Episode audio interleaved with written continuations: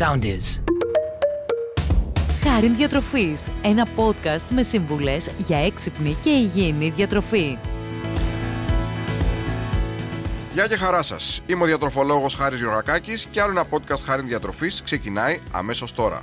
Βρισκόμαστε στη μεγάλη εβδομάδα και δεν θα μπορούσαμε να συζητήσουμε κάτι άλλο από το πώς θα μπορέσουμε να ελέγξουμε λίγο το φαγητό ώστε να γίνει ομαλά η μετάβαση από την νηστεία που οι περισσότεροι, εντάξει, τουλάχιστον τη μεγάλη εβδομάδα αποφεύγουν το κρέας, να γίνει λοιπόν αυτή η μετάβαση στο πασχαλινό τραπέζι, το ερωταστικό τραπέζι του Μεγάλου Σαββάτου και της Κυριακής του Πάσχα. Η αλήθεια είναι ότι αυτή η μετάβαση κρύβει αρκετές παγίδες και μπορεί να δημιουργήσει μικρά ή και μεγαλύτερα προβλήματα αν δεν γίνει ομαλά. Γι' αυτό λοιπόν είναι σημαντικό να ακολουθήσουμε κάποιους κανόνες που θα δούμε αμέσως τώρα, ώστε να μην αντιμετωπίσουμε προβλήματα και να μπορέσουμε να απολαύσουμε τα ερωτευτικά τραπέζια χωρίς παρενέργειες. Αυτό λοιπόν που θα πούμε είναι ότι τη μεγάλη εβδομάδα συνήθως ακολουθούμε μία διατροφή η οποία δεν περιέχει ζωικά προϊόντα. Έτσι λοιπόν δεν τρώμε κρέας, δεν τρώμε κοτόπουλο, δεν τρώμε πολλά ζωικά λιπαρά έως καθόλου και επιλέγουμε περισσότερο όσπρια, λαδερά, ζυμαρικά, πιο πολλά λαχανικά, φρούτα και ούτω καθεξής. Άρα λοιπόν περνώντας από τη διατροφή της νηστείας στο Μεγάλο Σάββατο και την Κυριακή του Πάσχα παρατηρείτε ότι το εορταστικό τραπέζι του Μεγάλου Σαββάτου και το Πασχαλινό τραπέζι σε αντίθεση με την νηστεία είναι πολύ πιο πλούσιο σε πρωτεΐνη και κακά λιπαρά, τα λεγόμενα κορεσμένα λιπαρά και χολυστερίνη, κυρίως από ζωικά προϊόντα. Επίσης, κάτι που πρέπει να πούμε είναι ότι η κατανάλωση κρέατος από αρνί, εντόστια, διάφορα γλυκάδια καθώς και μαγειρίτσας έχει ως αποτέλεσμα την αυξημένη πρόληψη κάποιων ουσιών που λέγονται πουρίνες, οι οποίες είναι ουσίες που μπορεί να ανεβάσουν το ουρικό οξύ μας. Ακόμη αυτές τις μέρες, λογικά τις μέρες των εορτών, στο Πάσχα, Μεγάλο Σάββατο, Κυριακή του Πάσχα και για κάποιους και την επόμενη, τη Δευτέρα του Πάσχα, σημειώνεται περισσότερο, καταναλώνεται μάλλον περισσότερο αλκοόλ. Άρα λοιπόν χρειάζεται προσοχή. Φαίνεται λοιπόν ότι έχουμε μια σημαντικότατη διαφορά ανάμεσα στο νηστίσιμο φαγητό της Μεγάλης Εβδομάδας σε σχέση με τα εορταστικά, αναστάσιμα και πασχαλινά τραπέζια. Για το λόγο αυτό, η μετάβαση από το ένα στο άλλο θα πρέπει να είναι ήπια, να μην είναι απότομη και να συνοδεύεται από ορισμένες βασικές διατροφικές οδηγίες ώστε να αποφεύγονται προβλήματα στην ομαλή λειτουργία του οργανισμού. Άρα λοιπόν, αυτό που πρέπει να πούμε είναι ότι τις ημέρες αυτές για να μην έχουμε προβλήματα την Κυριακή του Πάσχα και εδώ θα πρέπει να κάνω μια παρένθεση να σας πω ότι τα περισσότερα περιστατικά που συναντάει κανείς την Κυριακή του Πάσχα και τις επόμενες ημέρες είναι γαστρεντερικά, κυρίως φουσκώματα, δυσπεψίες, δυσκυλιότητα διότι η νηστεία που είναι φτωχή σε ζωικά λίπη ακολουθείται μετά από το κρέας, το αρνί, τη μαγειρίτσα με αποτέλεσμα έντονα φουσκώματα από το απότομο πέρασμα στα εορταστικά τραπέζια και ούτω καθεξής. Αυτό λοιπόν που θα πρέπει να κάνουμε είναι καταρχήν όσον αφορά το Μεγάλο Σάββατο το μεσημέρι, το τονίζω το μεσημέρι, με δεδομένο ότι το βράδυ θα φάμε φαγητό και μάλιστα αργά, να προσέξουμε να φάμε κάτι ελαφρύ. Να φτιάξουμε δηλαδή μια πολύ ωραία σαλάτα.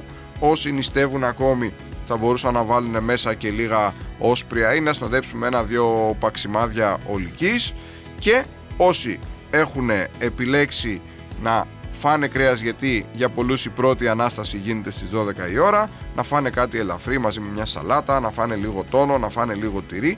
Γενικώ προσπαθούμε με δεδομένο ότι το βράδυ θα υπάρχει φαγητό να ελέγξουμε το μεσημεριανό του Μεγάλου Σαββάτου να είναι κάτι πολύ ελαφρύ.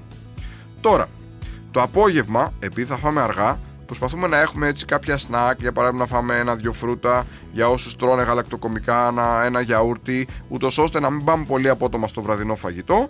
Ενώ το βράδυ δεν είναι τυχαίο ότι παραδοσιακά καταναλώνουμε τη μαγειρίτσα, γιατί η μαγειρίτσα ως γεύμα περιέχει πολλές φυτικές ίνε, δηλαδή λόγω των χορταρικών που έχει μέσα, οι οποίες βοηθούν λίγο την καλύτερη μετάβαση από το νηστίσιμο στο εορταστικό τραπέζι, λόγω του ότι βοηθούν την καλύτερη λειτουργία του εντέρου.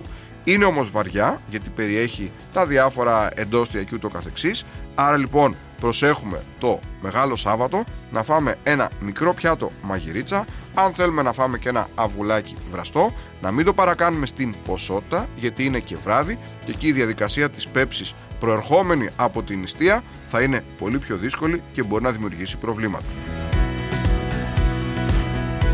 Τώρα, για όσους είναι λάτρεις του τσουρεκιού του Πασχαλινού και των κουλουρακίων που αυτές τις μέρες υπάρχουν.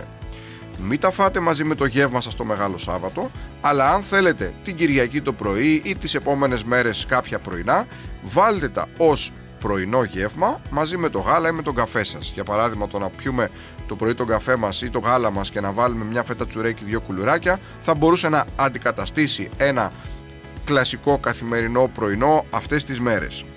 Από εκεί και πέρα, την Κυριακή του Πάσχα, μια πολύ σημαντική οδηγία, επειδή συνήθως υπάρχουν άφθονα εδέσματα στο τραπέζι και επειδή συνήθως όσοι παραδοσιακά σου βλύζουν το αρνί, τσιμπολογάνε και λιγάκι με το χέρι έτσι τις πετσούλες και ούτω καθεξής, είναι σημαντικό λοιπόν όταν θα κάτσουμε στο τραπέζι να μην τσιμπάμε με το χέρι, γιατί εκεί δεν ελέγχουμε εύκολα την ποσότητα που θα καταναλώσουμε, αλλά να σερβίρουμε στο πιάτο μας.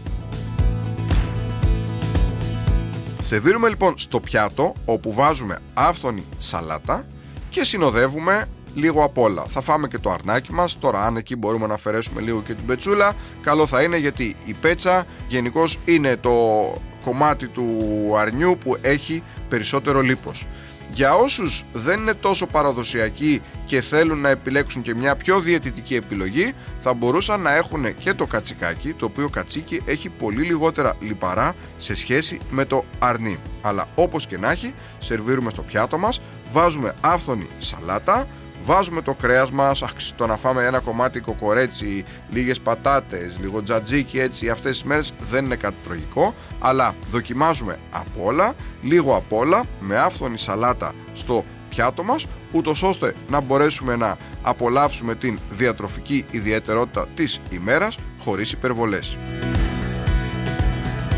Τώρα, ανέφερα και στην αρχή ότι χρειάζεται λίγο περισσότερη προσοχή από κάποιες ομάδες πληθυσμού, κάποια άτομα τα οποία έχουν κάποια ιδιαίτερα προβλήματα όπως για παράδειγμα υψηλό ουρικό οξύ γιατί, γιατί τα πασχαλινά εδέσματα έχουν το χαρακτηριστικό ότι είναι πολύ πλούσια σε ουρικό οξύ όπως επίσης και το αλκοόλ μπορεί να ανεβάσει το ουρικό οξύ. Άρα λοιπόν αυτά τα άτομα προσπαθούν να αποφύγουν την μαγειρίτσα. Δυστυχώς, επειδή η μαγειρίτσα έχει πολλά εντόστια, αποφύγετε τι. Προσπαθήστε να έχετε εκείνο το βράδυ μια εναλλαγή. Πολλοί, ας πούμε, για παράδειγμα, τρώνε κοτόσουπα ή να φάνε να φτιάξουν κάποιο κρέας, ας πούμε, να μαγειρευτεί με λίγες πατάτες και τη σαλάτα. Γενικώς τα εντόστια είναι πάρα πολύ πλούσια σε ουρικό οξύ και την επόμενη μέρα επίσης λίγο να αποφύγουν να καταναλώσουν κοκορέτσι όπως επίσης να ελέγξουν και την ποσότητα του αλκοόλ που θα πιούνε. Ξαναλέω ότι μιλάμε για άτομα τα οποία έχουν υψηλό ουρικό οξύ και η κατανάλωση πολλών εντοστίων αρκετού αλκοόλ αυτές τις μέρες μπορεί να δημιουργήσει προβλήματα.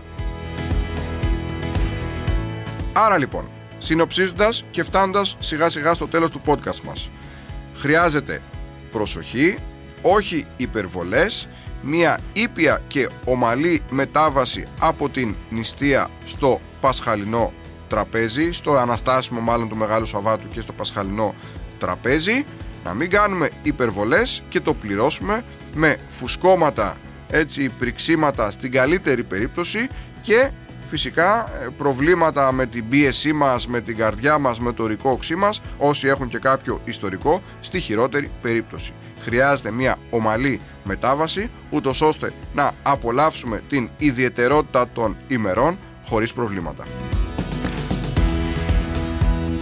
Άλλο ένα podcast χάρη διατροφής φτάνει στο τέλος του. Μέχρι το επόμενο podcast σας εύχομαι να είστε πάντα καλά και να προσέχετε την υγεία σας. Ακολουθήστε μας στο Soundees, στο Spotify, στο Apple Podcasts και στο Google Podcasts.